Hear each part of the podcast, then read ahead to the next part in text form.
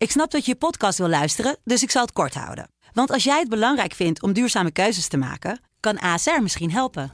Nou hoor ik je denken, hoe dan? Nou, bijvoorbeeld bij het duurzaam herstellen van schade. Of de premies die we beleggen volgens ons duurzaam beleggingsbeleid. Dat bepaalt waar we wel en juist niet in investeren. Wil je meer weten over welke duurzame keuzes ASR maakt? Ga dan naar asr.nl slash duurzame keuzes. ASR doet het. Zo, dan kan je nu lekker naar je podcast luisteren. Dit is een podcast van de Telegraaf.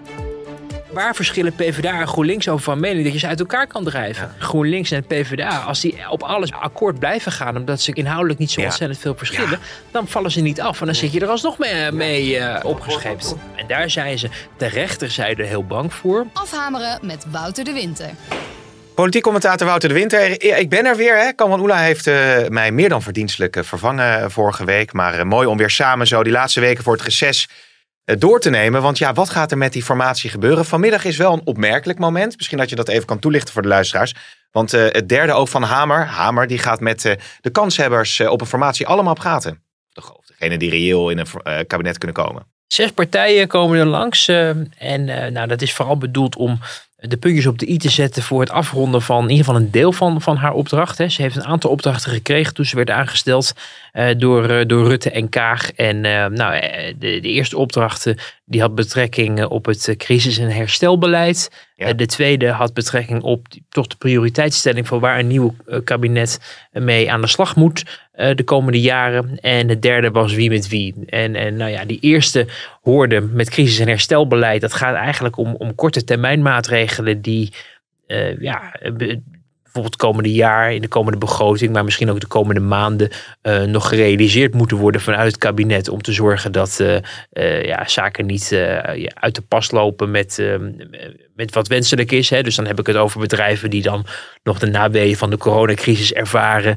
ehm, terwijl al een heleboel dingen open zijn. Dat is eigenlijk het grote herstelplan waar Rutte het ooit in onze krant De Telegraaf natuurlijk over had in Ja. de verkiezingscampagne. En eh, toen was, sprak iedereen nog schande van een onzinnig verkiezingsstunt. Maar uiteindelijk, je, je ziet dat er uiteindelijk toch wel zoiets nodig was. Want er moeten gewoon vangnetten worden opgetuigd. ehm, om, om datgene wat ja, onverwacht kan gebeuren nog. Of echt onwenselijk kan zijn als mensen die crisis hebben overleefd. En nu alsnog failliet gaan, terwijl het eigenlijk niet zou hoeven. eh, om, dat, om, dat, om daarvoor soelaas te bieden. Dus dat is één ding. Ehm, en tweede is natuurlijk ehm, eh, ja, de prioriteitsstelling. Ik vind het zelf een beetje arbitrair. Hè, want we, zien wel de grote dossiers op ons afkomen met betrekking tot de woningmarkt en ook klimaat. Maar goed, dat, als je daar nou Mariette Hamer voor nodig had om dat vast te stellen, weet ik niet hoor. Eh, het interessante is natuurlijk toch dat derde oog van haar. Ja. Wat al, al wekenlang aan het rondkijken is, maar eh, niet heel erg veel heeft opgeleverd. Nee. Behalve dan dat een van de deelnemers aan de gesprekken mij gisteren zei dat eh, er binnenskamers wel echt het besef was dat er niet een, een, een kabinet kan komen ehm, onder de huidige kanshebbers met twee linkse partijen erin. Dus twee keer eh, GroenLinks en, en PvdA samen. Dat dat besef ook bij Hamer zou zijn ingedaald. Nou. Dat moeten we natuurlijk nog wel van mevrouw Hamer zelf horen. Maar dat was in ieder geval de recensie van een van hen. Dus dat lijkt dan uitgesloten? Dat PvdA Nou, en GroenLinks samen in een coalitie gaan zitten? Ik, ik, ik, ik sluit eh, niks uit, maar ehm, eh, er is wel een, een, een eh, er is natuurlijk een alternatief. We hadden het vorige week natuurlijk ook al over. Hè, met de ChristenUnie zou Ja. er nog eventueel iets konnen, kunnen gebeuren. Er wordt ook nog wel een minderheidskabinet geopperd. Daar is ook niet iedereen eh, fan van. Ehm, gisteren werd ook een bericht duidelijk. De NOS kwam daarmee over dat Rutte zelf een regeerakkoord zou schrijven. Of een samen met ehm ehm, Sigrid Kaag van D66 en dat andere mensen daarop mochten intekenen. Nou, daar hoorde je al niet heel erg veel enthousiasme over achter de schermen. Mhm. Eh, er zit natuurlijk ook een groot risico aan als je dat doet, want dan, dan maak je jezelf kwetsbaar. Dan, dan beschrijf je namelijk een verhaal wat niet zozeer jouw eigen verhaal is, maar het verhaal waarvan je denkt dat andere mensen dat ook Ja. willen. Eh, daarmee geef je, maak je jezelf kwetsbaar van waar sta je dan eigenlijk zelf voor. En het tweede is natuurlijk als mensen het niet goed vinden, dat iedereen jou de schuld geeft van dat het niet goed was. Kortom, niet echt een heel erg aantrekkelijk eh, vooruitzicht. Nou ja, wie met wie, daar gaan we het zo meteen nog eventjes eh, over hebben. Het is misschien ook bedoeld, deze eh, bijeenkomst, om een verlenging van haar eh, werk aan te vragen. Misschien dacht ik nog dat Hamer daar even goedkeuring voor moet hebben van de fracties. Nou, er moest sowieso nu een signaal naar de Kamer komen. Want als je Ja. zegt, ik heb op 6 juni heb ik mijn werk klaar. Althans, dat heeft, is haar gevraagd.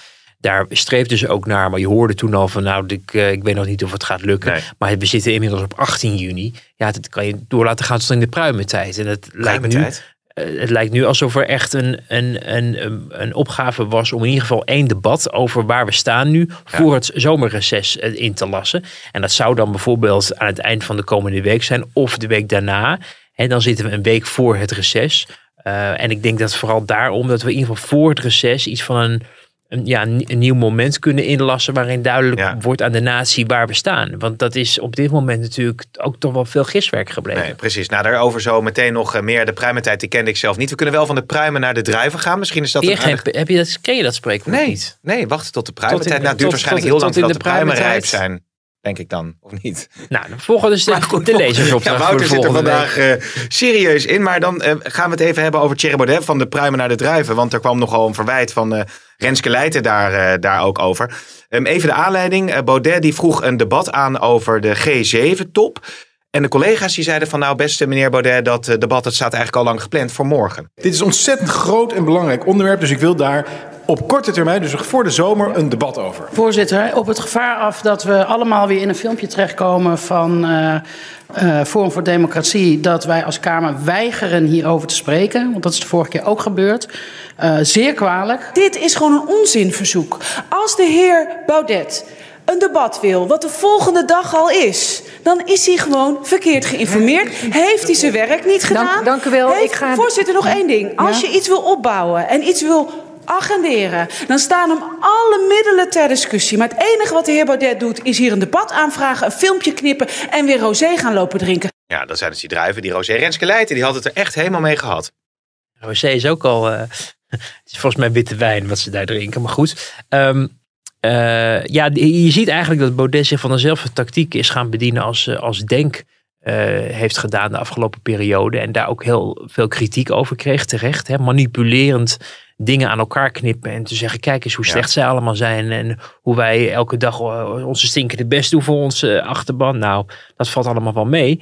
Ehm, eh, het, maar het, is, het is, past heel erg in, de, in datgene wat Baudet ook in zijn essay heeft geschreven. Dat het zoeken van de commotie, confrontatie en controverse. om, om ja, maar een soort discussie te beginnen of zo. Een soort doel op zich is geworden. En ehm, eh, kijk, Kamerleden, het is ook heel interessant dat je Caroline van der Plas eh, hoort. Hè? Ja. Toch een nieuw Kamerlid. Daar zit ook vlak naast het, het, de, de forum eh, mensen. Ehm, is ook ideologisch niet per se volgens mij diametraal ten opzichte van alles waar in, de- in dat deel van de Kamer over nagedacht wordt. Hè. Maar ook zoiets heeft van ja, ik word hier een beetje afgeschilderd als een soort weigeraar of gemanipuleerd. Dus die, die, trekken, die, die tekenen daar verzet aan. En ja, je ziet dat Forum, die, die echt in de Kamer echt niet zoveel of eigenlijk helemaal niks eh, voor elkaar krijgen.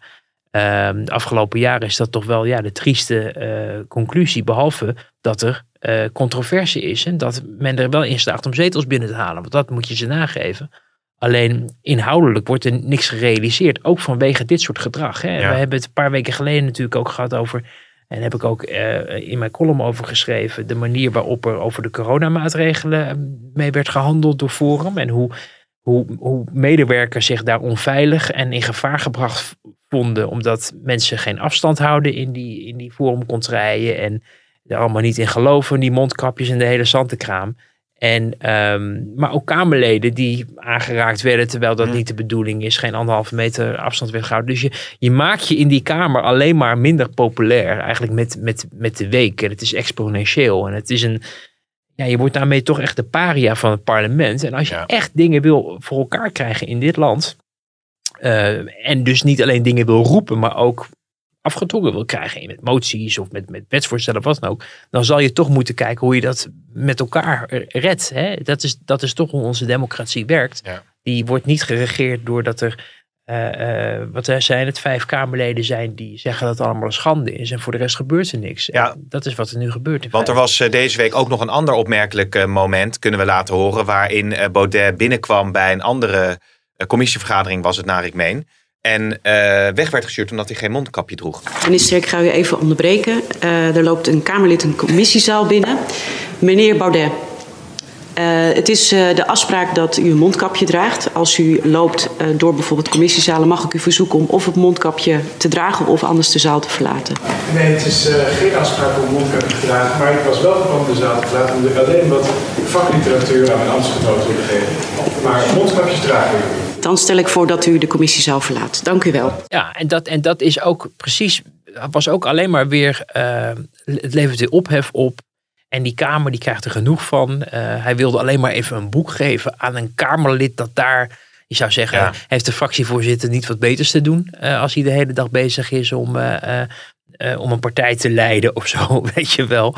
Ik zie, ik zie nou ja, ik zie dat niet snel. Ik zie niet Geert Wilders ineens nee. binnenlopen bij een infrastructuurdebat. Omdat hij aan Leon de Jong even een boek wil geven. Het is natuurlijk best wel raar. Maar het is, het is toch dus, provoceren, gek, gekkigheid, gek doen. Schande spreken van debatten die je niet, niet, niet krijgt. Terwijl er inderdaad al debatten gepland zijn. Um, ja, het is, het is een stijl die.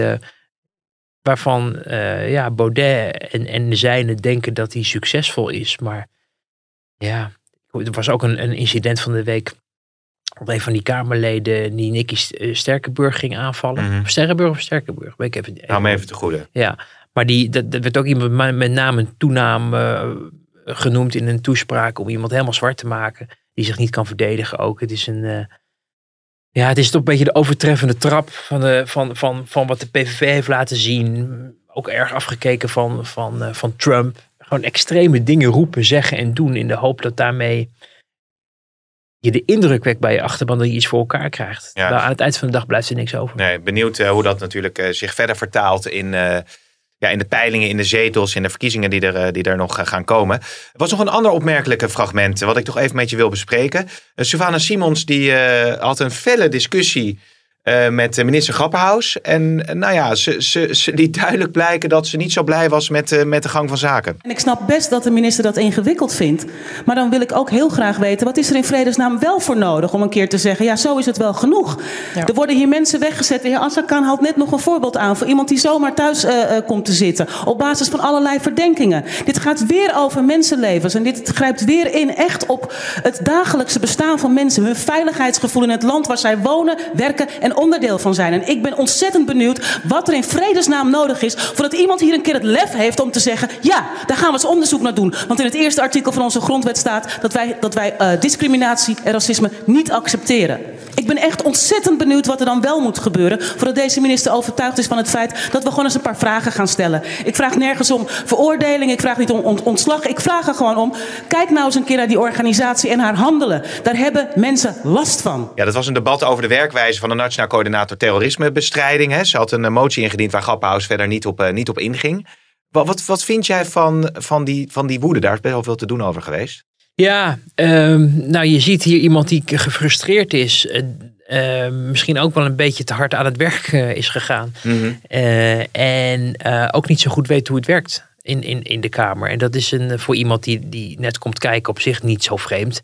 Hè, waar gaat dit over? Uh, zij dient een motie in waarin zij ja. iets voor elkaar wil krijgen uh, rond, rond uh, het onderzoeken van racisme bij de veiligheidsdiensten. En um, nou ja, dat ziet Grapperhaus niet zitten, maar je dient zo'n voorstel in en dan vraag je een appreciatie van het kabinet. En het kabinet kan zeggen, ik vind het een goed idee, u hoeft uw motie niet in te dienen of u kunt het wel indienen, maar wij, wij omarmen hem, want wij vinden het conform ons beleid of dienen wel wat in. Uh, of je hebt ook de optie, en dan, dan is het dus oordeelkamer officieel. Is het nou iets wat het kabinet geen goed idee vindt, dan wordt de motie ontraden. En ja. dat is wat Grapperhaus deed. Want die zei van nou, ik geloof niet in de noodzaak daarvan. En het probleem dat u schetst op deze manier uh, vind, ik, vind ik niet echt nodig. En Um, wat er dan vervolgens uh, gebeurt, is dat zij denkt van ja, omdat hij het niet onmiddellijk overneemt, mm. krijg ik mijn zin niet. En zij ontsteekt daarmee in, in, in woede, omdat dit een van ja, de punten is waar zij op in de Kamer is uh, gekomen natuurlijk, om daar echt hoog van de toren over te blazen. Ja. Ja. Alleen, en dat zegt die, de voorzitter Judith Thiele, die, die Vera Bergkamp verving, ook heel duidelijk van ja, u, u doet een voorstel, het kabinet geeft daarop een, een appreciatie. En vervolgens kunt u aan de Kamer vragen of het kabinet dat inderdaad moet doen wat u verwacht in het voorstel. En als hij een meerderheid krijgt, dan kan de Grapperhaus wel op zijn kop gaan staan. Ja. Maar dan is hij wel eh, ge- eh, ja, ge- geboden het uit te voeren. Tenzij er weer iets anders wordt verzonnen. Maar zo is het hoe het werkt. Hè. De Kamer mo- moet dat uiteindelijk eh, beslissen. En ik dacht er wel aan. Ik zag het gebeuren. Of ik zag het eigenlijk de volgende dag gebeuren. Want ik zal eerlijk bekennen dat ik om tien over twaalf niet meer dit debat aan het volgen was. Maar die dinsdagavond eh, was dat dus, eigenlijk woensdagochtend. Zij zat ook wel in het vragenuurtje, deed ze heel actief mee op eh, eh, dinsdagmiddag om twee uur. Dus dan denk je bij jezelf, ja, die heeft dus weer een dag gedraaid. Hè? Die is Ja. ochtends naar de werk gegaan. Fractievergadering met haar medewerkers, want zij is de enige Kamerlid. Dan is ze dus die hele agenda aan het doorspitten. Nou, is ze aan het kijken waar moet ik straks voor en tegen gaan stemmen, want er komen stemmingen aan. Nou, dat is het hele traject in de ochtend. Dan moet je alle partijdingen ook nog hebben, die je als partijleider eh, natuurlijk eh, ook voor je verantwoordelijkheid hebt. Vervolgens om twee uur moet je een vragenuurtje in. En dan wil zij graag meedoen, omdat dat zichtbaar is natuurlijk ook. Hè. Dus dan gaat het over de kinderopvangtoeslagaffaire. Moet ze een verhaal of vragen bij. Dus die is de hele dag is die in die kamer bezig in haar eentje om dingen voor elkaar te krijgen, denkt ze. Of zich te laten zien of vertegenwoordigen. En je ziet, dat zie je vaker bij mensen die net nieuw zijn in de Kamer en een kleine partij hebben, dat ze geneigd zijn om alles tegelijk te willen doen. Ja. En overal. eh, en, en, dat, en dan snap je wel in die hitte na het eind van de dag dat je op een gegeven moment kwaad bent.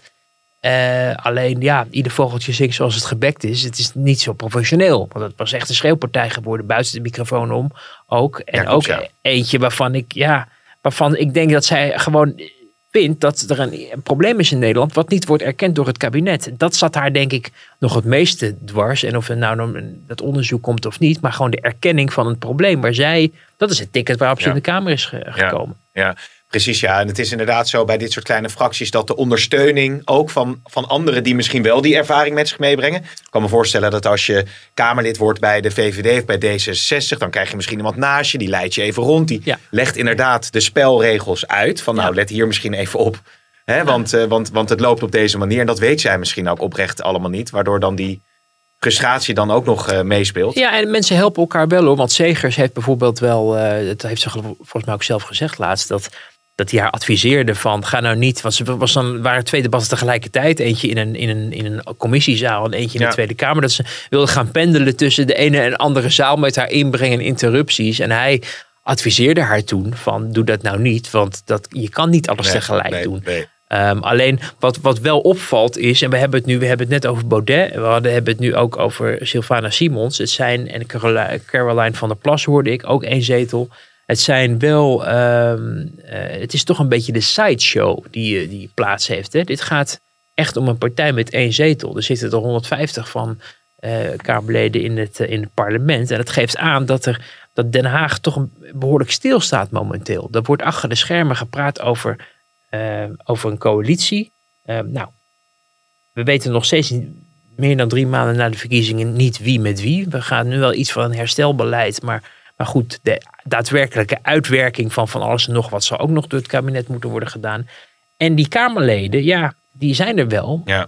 Maar wat doen ze eigenlijk de hele Ja. dag? En dan worden dit soort dingen ook heel groot. Want als er nou een heel belangrijk debat over een grote maatschappelijke kwestie zou zijn, of over de pensioenen, of over de, de arbeidsmarkt, of wat dan ook, dan raken de, de, de, ja, de sideshows min of meer naar de achtergrond verdrongen. Ja. Maar ja, de- voor de rest gebeurt er gewoon niet zoveel. Nee, dat klopt. Het is, een, eh, het is een opmerkelijke tijd wat dat betreft. Nou ja, nog één punt voordat we naar de formatie gaan. Want ik, dat is ook nog nieuws van deze week. Hè, dat Dion Gauws zelf een onderzoek wil eh, naar eh, beschuldigingen van misbruik. Dat is dan ook zo'n kwestie. Ja, ik heb Dion Gauws de afgelopen weken eigenlijk niet gezien. Eh, in ieder geval niet Hij heeft één keer langs ons gelopen toen wij afhamers Echt stonden op te nemen. Ja. Oh ja. Ja. Echt waar? Zag ik in mijn ooghoeken. Wat erg. Dat had Maar ik ja, de opname niet te onderbreken natuurlijk. Nee, nee, nee. Nee. Maar, dat is toch ook wel een, een, een, het is wel een zaak die blijft etteren voor de, voor de PVV.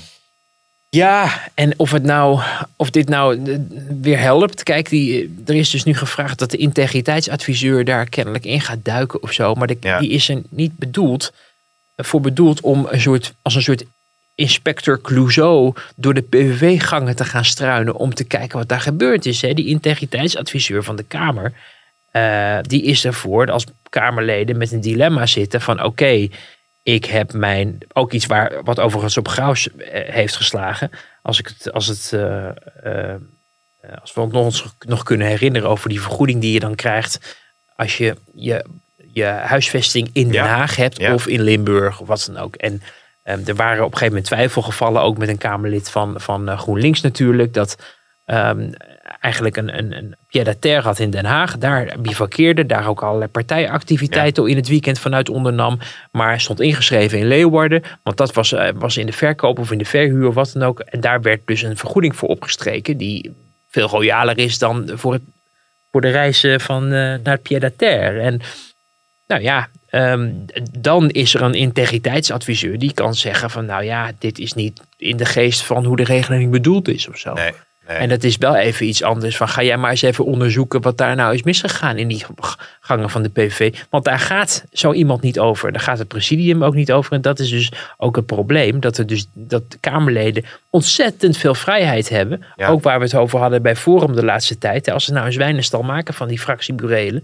eh, ja, je kan als presidium besluiten, dan laten wij het niet meer schoonmaken. Maar meer kan je eigenlijk niet doen. Terwijl het misschien niet hoort dat het zo gebeurt. En dat geldt dus eigenlijk voor alle Kamerleden. Die krijgen vrij, vrij veel vrijheid en zijn redelijk onbeperkt. Tenzij er strafbare feiten worden gepleegd. Maar zelfs dat, hè, daar heb je ook aangiftes voor nodig. Nou, die komen dan ook niet over de brug. En er zijn heel veel beweringen over wat Gauws heeft gedaan. Maar is een keer aangifte gedaan, die is weer ingetrokken. en nu, nu is het een beetje in het luchtledige. En wachten we af tot het OM het een en ander onderzocht eh, heeft kennelijk. Maar eh, we staan wat dat betreft ook echt in een standstill. eh, waarin eh, ja, je wel kan zien dat uit de reactie van Gauws dat hij er wel erg mee zit.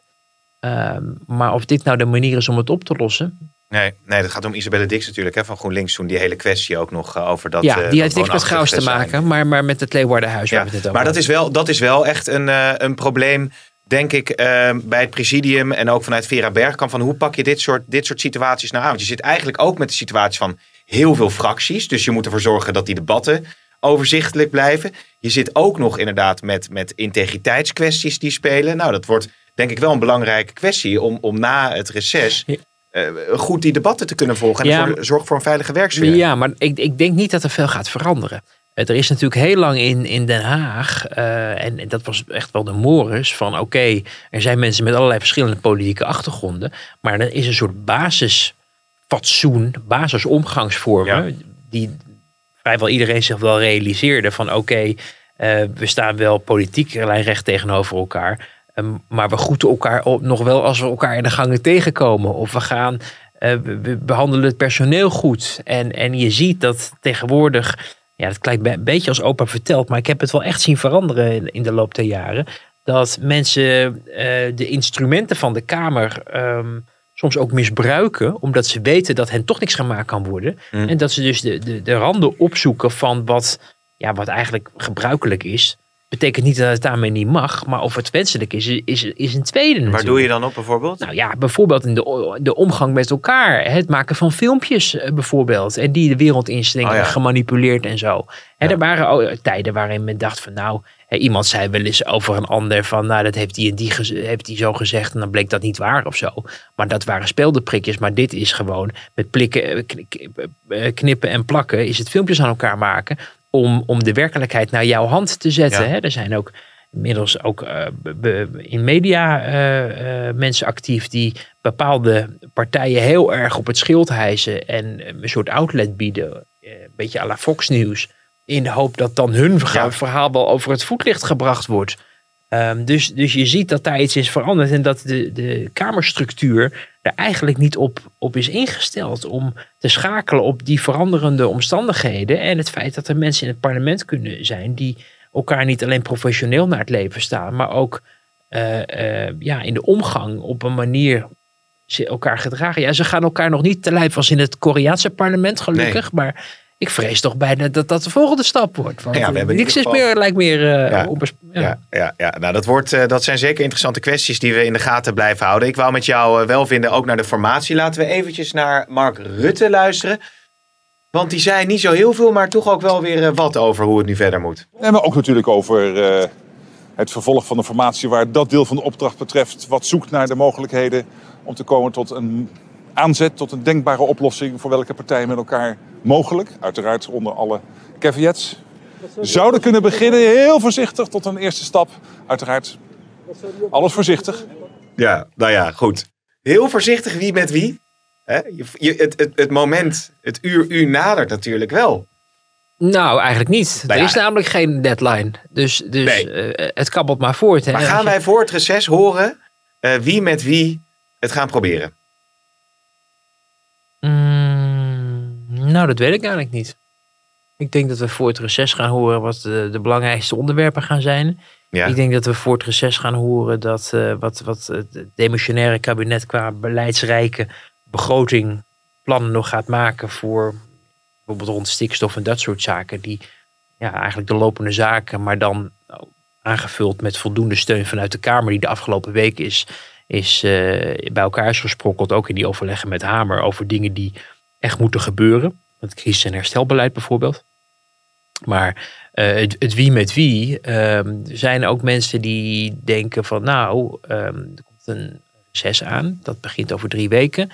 Ehm, ik hoor ook mensen uit verschillende partijen en niet de minste die ook echt vinden dat er men op vakantie moet Oké. omdat ehm, iedereen doodmoe is vanwege de verkiezingen, vanwege de coronacrisis. Eigenlijk, hè, die coronacrisis heeft het hele land getroffen, maar politici ook niet onberoerd gelaten, laten we wel wezen. En dat het in het belang is van ons aller gezondheid en ook van de mensen die, die in dat métier werken, om even een time-out te nemen.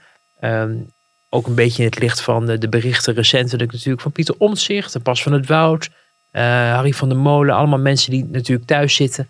eh, om, omdat ze overwerkt zijn geraakt eh, in het Haagse werk. Dat je ook kan zeggen van we moeten niet het uiterste meer vragen. En dus met z'n allen misschien twee of drie weken, hoogzomer, ehm, vrij afnemen. Ja. Dan komt iedereen ook weer met frisse moed terug. En dan kan er misschien ook wat makkelijker over schaduwen heen gesprongen Oh. worden. Ik weet niet of, ik, ik sluit dus niet uit dat er wel iets van een selectie gaat plaatsvinden hoor, de komende weken. Maar of dat echt betekent dat de onderhandelingen beginnen.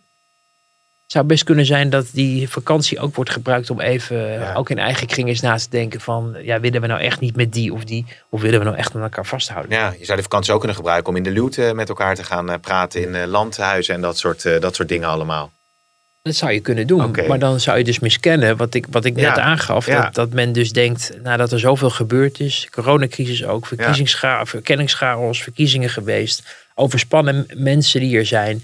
Het ministerschap, laten we wel wezen, is ook niet een, een baan die je al druiven etend op het strand van Scheveningen doorbrengt. Er wordt hard gewerkt, zeker voor een missionair kabinet.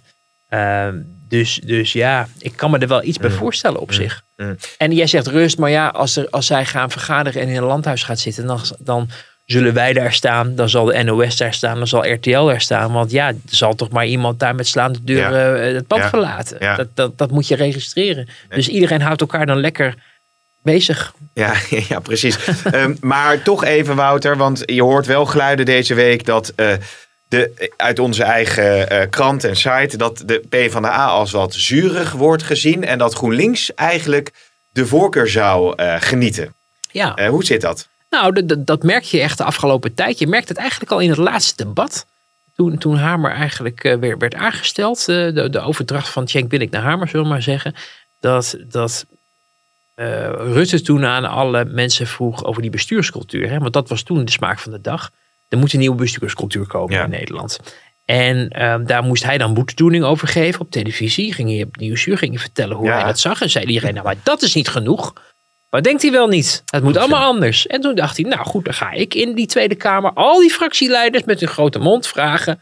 Wat wil jij nou dat er gebeurt? ja. En er hadden maar heel weinig echt een heel concreet en duidelijk en beter antwoord op dan ja, de toch wat globale schets die hij daarover had geschreven. Waarvan hij eerlijk is eerlijk van tevoren had gezegd dat het radicale ideeën waren wat allemaal best wel meeviel. Maar bijvoorbeeld aan, aan Lilianne Ploemen toen ook vroeg van ja, ehm, geeft u dan... En dan zei ze nou, eh, ik... eh, oh, dan ga ik weer Ga je Lilianne weer? Nee, Ploemen. kijk uit eh, voor, niet nog een voor keer. Hè, die, Niet nog een die- keer, nee. Maar ze, zei, ze knipperde met haar ogen. En ze zei, ze zei van nou... en toen la- las ze een aantal dingen voor die, die zij als PvdA belangrijk vond. Dat benoemde ze ook zo. Van nou, voor de PvdA is vooral belangrijk dat dit en dit en dit wordt gerealiseerd. Niet zozeer in bestuurscultuur, maar gewoon dat ze dingen die ze uit het verkiezingsprogramma aan het opdreunen was. Waarmee je dus eigenlijk al zag van ja, wat, wat, wat, wat ben je dan eigenlijk aan, aan Want ze was heel bozig over dat het allemaal onvoldoende was wat Ja. Rutte. Dus je, je merkte, en je merkte ook in dat debat, maar ook in latere debatten, of als je naar die PvdA-fractie kijkt, wat die de hele dag aan twitteren zijn, ook alleen maar aan het, aan het, dit is niet goed en dat is niet goed, dat je wel denkt, het is een hele andere opstelling dan de GroenLinks-Kamerleden, waar je natuurlijk af en toe eh, Jesse Klaver hoort zeggen hoe belangrijk het wel niet is dat er weer iets aan het milieu gedaan wordt of klimaat. Maar op een andere manier, een andere toon, ook in debatten. De Kamerleden van GroenLinks die zich op een andere manier gedragen dan de zurige, toch wat bozige PvdA-Kamerleden. En dat, werd, op- dat viel op in de VVD, dat viel op eh, bij het CDA. Zelfs bij D66 zagen ze dat af en toe wel. Ja. Eh, maar daar hoor je het niet zo, want niet zo snel. Maar vooral de rechterzijde hadden ze zoiets van, nou ja, Jesse Klaver is bereid eh, om de sleutels van de partij in de ongeveer over te dragen in de hoop dat hij maar kan regeren. En Ploemen is alleen maar aan het bokken. Ja. Ja, ik zit deze even te verwerken. Ik zit nog even met, dat, eh, met, met, met jouw imitatie van Ploemen in mijn hoofd. Die ik Excuses niet deed, daarvoor. overigens. Die jij niet deed. Ik Oze. knipperde alleen af- met mijn ogen heel ik, veel. Ik, ik ik vroeg me af of jij knippert met je ogen. Ik vroeg me af of je nog andere politici eh, goed kunt, eh, kunt nadoen. Maar dat is misschien een beetje te veel gevraagd voor tijdens deze, deze podcast. Maar dan, dan, dan zou je dus kunnen concluderen dat het gaat, misschien ga ik te snel, maar tussen GroenLinks en ChristenUnie. Ja, maar het is natuurlijk ook bij ja, de Ja, rechterzijde. het CDA slaan we even over gemakshalve. Kunnen we natuurlijk ook niet doen. Eh, Wat daar natuurlijk allemaal aan de hand is. Ga, dan ga ik ervan uit dat CDA zich wel even aansluit eh, bij dat motorblok. Of kunnen we dat wel stellen? het CDA wil wel gaan regeren. Ja, oké. eh, maar wel onder de voorwaarden van niet met, met twee linkse partijen. Nee. En eh, er gaat een moment komen dat als dat toch gaat gebeuren, dat je ook rekening moet houden dat de CDA-fractie, dus dat is dan Hoekstra, maar ook de andere Kamerleden van het CDA gaan zeggen van nou ja, als het allemaal zo op deze manier moet, veel plezier ermee, maar dan eh, gaan wij wel de oppositie in en dan zoeken Ja. jullie maar een andere Ja. manier. Ehm, dus dat, wat dat betreft, er is, nog, er is nog wel het een en ander mogelijk. Maar ik veronderstel wel dat CDA gewoon eh, eh, meegaat. Ehm, ook al is er, het wordt de komende maanden nog best pittig met het verschijnen van het rapport Spies en het congres. En dat Ja. wordt toch, maar het is geen PvdA, hè, het CDA. PvdA is, die zijn wie er ook zit aan de top elke dag bezig met oorlog voeren tegen de, tegen de partijleiding. CDA'ers die kijken toch wat meer de kat uit de boom. Zijn natuurlijk ook wel bezorgd over wat er gebeurd is de afgelopen tijd. Hebben daar weinig over gehoord natuurlijk ook vanuit de top van de par- partij. Want er is heel erg veel gezegd. We laten Pieter om zich met rust. Waardoor alles wat er eigenlijk vanuit Enschede linksom of rechtsom de wereld haalde. Bijvoorbeeld die notitie. eh, Als een soort waarheid werd aangenomen. Want het werd nooit tegengesproken. Nou, je zag nu dat afgelopen week in die sessie die Marnix van Rij en Bijleveld en, en, en, en eh, Hoekstra dan hadden met een aantal, eh, ja, met een deel van het CDA-kader, dat er duidelijker werd uitgelegd hoe dingen werden gegaan. Maar je ziet, hij heeft gezegd dat Omtzigt dan had gezegd dat hij misschien medische hulp ging zoeken. Ehm, In een bijeenkomst waar journalisten. ja, maar goed, hij heeft niet gezegd wat het, hoe het medisch dossier eruit ziet. Nee. Dat kan ook niet, want dat weet hij ook niet. Maar als iemand ziek is, ja, dan zou je de link dat er medisch iets mis is misschien wel kunnen maken. Uh, maar dat werd wel op die avond heel groot. En daar blijft eigenlijk niet zoveel meer van over hoor. Um, maar je ziet dat alles wat daar gebeurt nu op een goudschaaltje gewoon Ja. wordt. Misschien ook terecht. Um, maar goed, Um, dus je, maar er gaat dus nog wel wat tijd. En die tijd tot september wordt gebruikt door Hoekstra, door Van Rij, door andere mensen. Om ook die partij, die heel lang niks heeft gehoord van wat er nou gebeurde. Gewoon een beetje weer bij te praten Mhm. over dingen. Dan kan uiteindelijk het oordeel geveld worden of men het goed heeft gedaan of niet. Dat, en, en wie daar dan ook verantwoordelijk voor is. Hè? Want is inderdaad het afgelopen jaar wat er alles misgegaan. Dat is niet de, ja, de erfelijke verantwoordelijkheid nu van de partijvoorzitter. Maar zijn voorganger is maar opgestapt. Ja, ja. En, en eh, Hoekstra zit er sinds december. Dus, dus ja, maar goed. Dat moeten we nog afwachten. Maar je had het over ChristenUnie eh, en GroenLinks. Ja, ChristenUnie blijft zo lang mogelijk aan de kant staan tot het helemaal kapot is op links. Omdat ze dan een grotere prijs kunnen vragen. Ja. Uh, en, en ook enige geloofwaardigheid bewaken. Want Precies. ja, hij heeft natuurlijk al geroepen dat hij niet met Rutte wilde. Dus die Gert-Jan Segers. Uh, dus dat kost allemaal tijd. En dan ter linkerzijde, um, ja, je hoort wel dat ze elkaar blijven vasthouden. Um, en ik ben heel benieuwd of, of dat dus ook als we weer twee maanden verder zijn nog Ja, een geval is. Ja. Nog één punt wat ik erbij wil halen. Um, want jij, we hebben natuurlijk veel over Klaver gehad. Waarvan uh, is gesteld, dit is eigenlijk zijn laatste kans om nog uh, in een coalitie of in een kabinet uh, te komen. En anders ja, zou het ook gevolgen kunnen hebben voor hem. Maar als ik jou zo hoor over de P van de A, hè, dan hoor ik nou ja, zurige, bozige positie nemen ze in, in, eh, in de debatten. Uh, Ploemen is natuurlijk op negen zetels uh, uitgekomen. Nou, je zegt ook van als er bij de PvdA wordt vrij snel de kritiek op de, op de lijsttrekker, de, de, de fractieleider geuit. Um, als zij nou erbuiten vallen nu en GroenLinks gaat regeren en zij gaan in de oppositie, Mhm. dan, dan, dan, dan is het wel een kwetsbare positie voor, voor haar en voor de PvdA. Zou je ook kunnen zeggen van dan moet die partij misschien helemaal, ja, rebranden is een heel, of herijken. Mhm. Misschien een, een, een, met alle respect een jong iemand neerzetten om die partij weer uit het moeras Ja, te maar ja, trekken. ze, ze verslijten bij de PvdA sneller partijleiders dan jij schoenen koopt. Uh, dus dat is, dat is, zeg ik even. Ja, nee, ik zit te kijken. Ja, nou, dit zijn, deze schoenen gaan zien er lang prachtig mee uit, dames en Voor de heren. luisteraars, dit zijn eh eh, Vans. Twee jaar geleden gekocht, eh, denk ik. Ja, sindsdien hebben we alweer een nieuwe partij. De, ja, ja, precies. Die ik overigens niet eh, meeneem, beste mensen, als ik naar Den Haag ga. Want dan draag ik iets net. Ja, ja. Maar, ehm, nee, maar wat ik bedoel te zeggen is, eh, eh, is dat, dat men zoekt bij de PvdA heel snel in de leider. Eh, maar ja, je ziet, hebben ze door. Kijk, heel erg geweldig deed Asscher het misschien ook niet. Want ze stond niet toe hoog in de peilingen. Ook niet toen voordat de coronacrisis begon. Maar de man had wel een verhaal, had er wel over nagedacht. En hij had ook wel, eh, volgens mij, daar zat wel potentie in om, om ook echt, wat we vaak hebben benoemd, een, een tegenwicht aan Rutte te bieden. Dus men heeft iemand naar huis gestuurd waarvan ik me afvraag of dat verstandig is geweest. En daar is Liliane Ploemen voor in de plaats gekomen. Die van sommige dingen heel veel verstand heeft, maar van een heleboel dingen ook misschien wat minder. Wat minder allround is. Dat kan ze wel ontwikkelen natuurlijk de komende tijd. Uh, maar goed, weer een partijleider uh, naar, de, naar de exit sturen. Ik weet niet of dat, of dat veel zoden aan de dijk zet. Nee. Um, maar er komt ook, er zal ook druk komen vanuit, en die is er natuurlijk al, vanuit van bijvoorbeeld oud-bewindspersonen. Die al zeggen van ja, we vinden het nodig dat, uh, uh, dat, dat PvdA weer gaat regeren. Al is het maar omdat je straks in een kamer zit met 19 fracties. Ja. 19. Met alle emoties die wij natuurlijk net beschreven. Zo is dat. Van, uh... Ja, en Ploemen gaat daar niet als een, als een, als een Limburgse ja. melkboersdochter lopen gillen in die microfoon. Zoals veel van haar politieke concurrenten wellicht wel zullen doen. Ja. Dus hoe kan je je onderscheiden? En het idee heeft, heeft uh, postgevat in ook in de PvdA, dat de schijnwerper van regeringsverantwoordelijkheid onder deze omstandigheden misschien wel te, beter ja. te verkiezen Ja. is boven uh, getuigenis doen in, in de Tweede Kamer Ja. als oppositiepartij. Ja, ja, ja, dus die vakantie die is hard nodig, maar er zal heel hard nagedacht worden intern bij de partijen welke posities ze moeten gaan innemen. Uh, als uh, de formatiegesprekken worden hervat. We kunnen positief eindigen. Mag misschien... ik nog één ding opmerken? Ja, nog meer. Nog één ding op, over, die, over, die, over die zes partijen. Ja. Uh, want, want je zou natuurlijk kunnen zeggen van oké, okay, ze komen er niet uit door te kiezen. Dus je kan gewoon met onderhandelingen beginnen.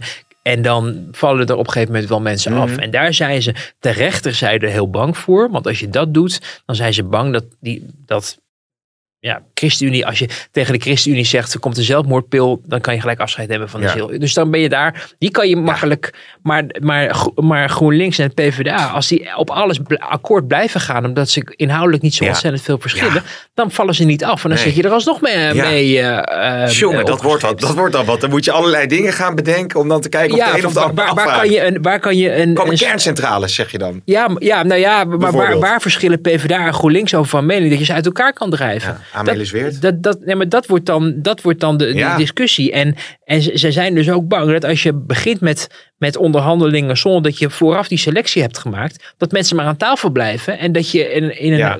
Constructie terechtkomt waar je niet in wil zitten. En dat is ook de reden waarom men die keuze eigenlijk vooraf wil maken in plaats van gedurende Ja. het proces. Ja, of de lastenverzwaring voor de bedrijven. Hè? Misschien dat daar dan een verschil zit nog tussen GroenLinks en de, en de PvdA Ja, uiteindelijk. ja, maar dat, dat, zijn, dat zijn natuurlijk niet. eh, Nee. Ze hebben zich zeker ook. eh, De PvdA heeft natuurlijk in het verkiezingsprogramma een hele grote ruk naar links gemaakt. Bijna meer SP-achtige eh, toon en, en, en maatregelen. Eh, en we hebben natuurlijk, we hebben ook Ploemen geïnterviewd op een gegeven moment. En daar kwam eigenlijk, vroegen we heel vaak van, ja, wat is nou het verschil tussen u en Klaver? Ja. Dat kon ze eigenlijk niet benoemen. Nee. Dus, dus dat wordt ook heel lastig dan, als je, als je dat aan tafel moet gaan lopen uitmaken Ja, met elkaar. ja. Nou, tot slot eh, nog even. Heb jij het, eh, het VVD Panini EK stickerboek al? Heb je, heb je het Nee, al- maar oh, mijn collega Elif, zag ik, die heeft een exemplaar op haar bureau. Echt liggen. waar?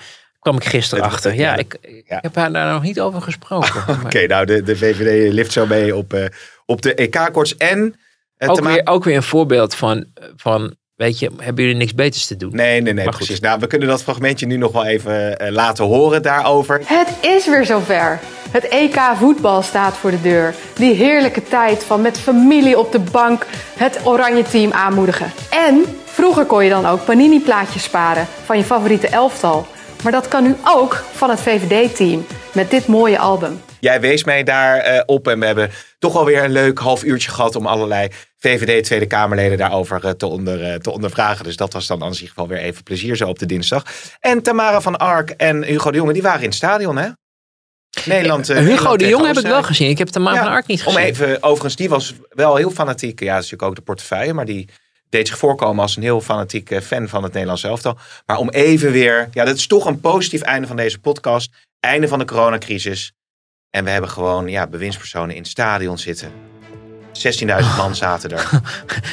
Je verkoopt het alsof het iets is waar we het hele jaar over na hadden uitgekeken. Alsof Sinterklaas met zijn pakjesboot is gearriveerd. Bewindspersoon in het stadion, ik dames probeer positief te eindigen. We, gaan, eh, we zien elkaar dinsdag weer, eh, Wanneer ga jij naar het stadion? Dat willen de Nou mensen ja, ik weten. moet altijd gewoon eh, werken thuis of, eh, of op de krant of de redactie, Oké. et cetera. Wouter, tot snel. Dankjewel weer eh, voor je heldere tekst en uitleg. En tot de volgende.